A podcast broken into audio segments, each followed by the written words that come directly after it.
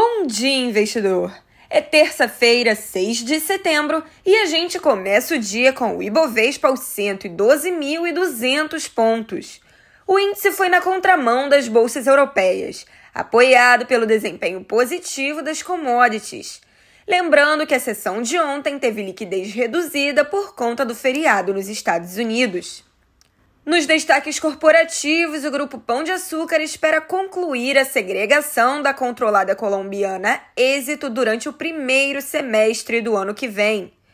O Conselho de Administração do GPA recebeu ontem à noite o resultado de estudos preliminares para potencial segregação, que deve ocorrer por meio de uma redução do capital do GPA com o objetivo de distribuir aproximadamente 83% das ações do êxito aos acionistas. Após a distribuição, o GPA manteria participação minoritária de aproximadamente 13% no êxito, com potencial de monetização no futuro. A Neo Energia informou ontem à noite que a Agência Nacional de Energia Elétrica autorizou a implantação de reforço na subestação Medeiros Neto 2, em Morro do Chapéu, na Bahia, lote 2 do leilão de dezembro de 2020.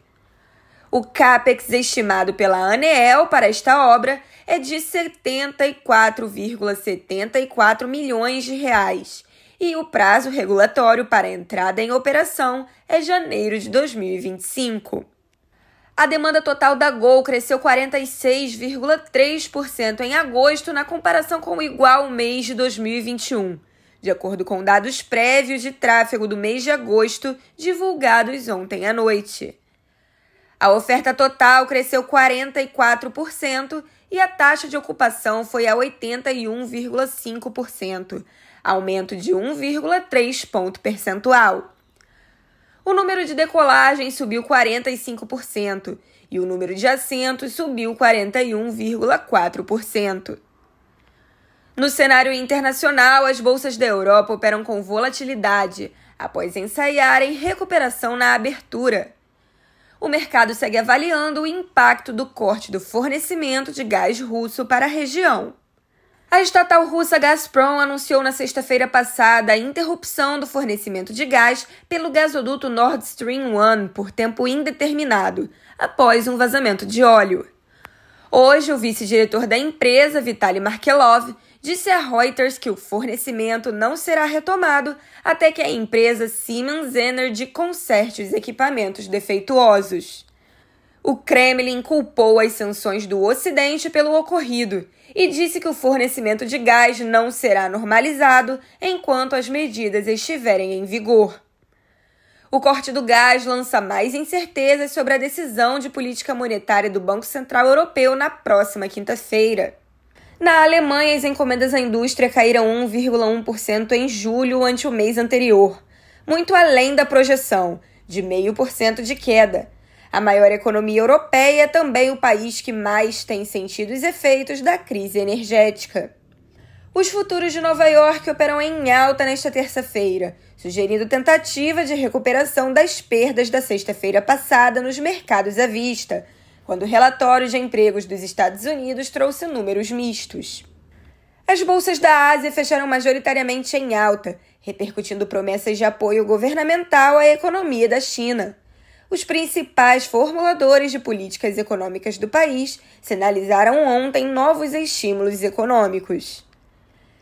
No nosso giro de notícias no Reino Unido, a então ministra de Relações Exteriores de Boris Johnson, Liz Truss, assume hoje o cargo de primeira-ministra. Ela foi anunciada ontem como nova premier após vencer a disputa interna do Partido Conservador Britânico e tornar-se a terceira mulher a alcançar o principal cargo político do país.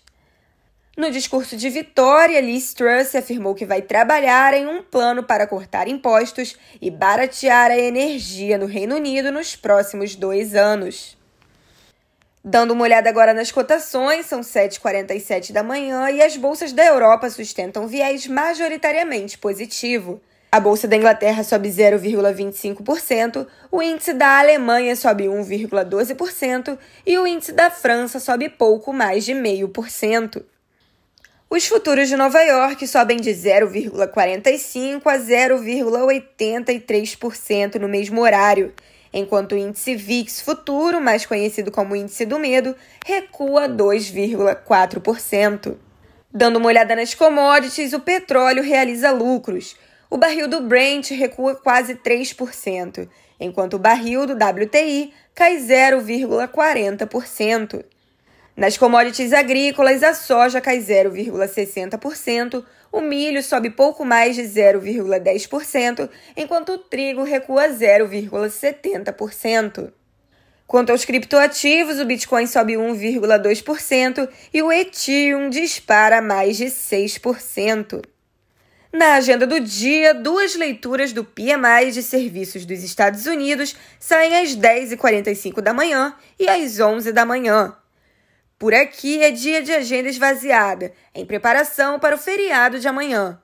Também na quarta-feira será divulgado o livro bege do Federal Reserve.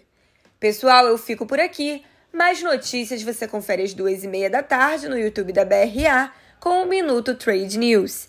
Eu sou Isabela Jordão. Bom dia e bons negócios!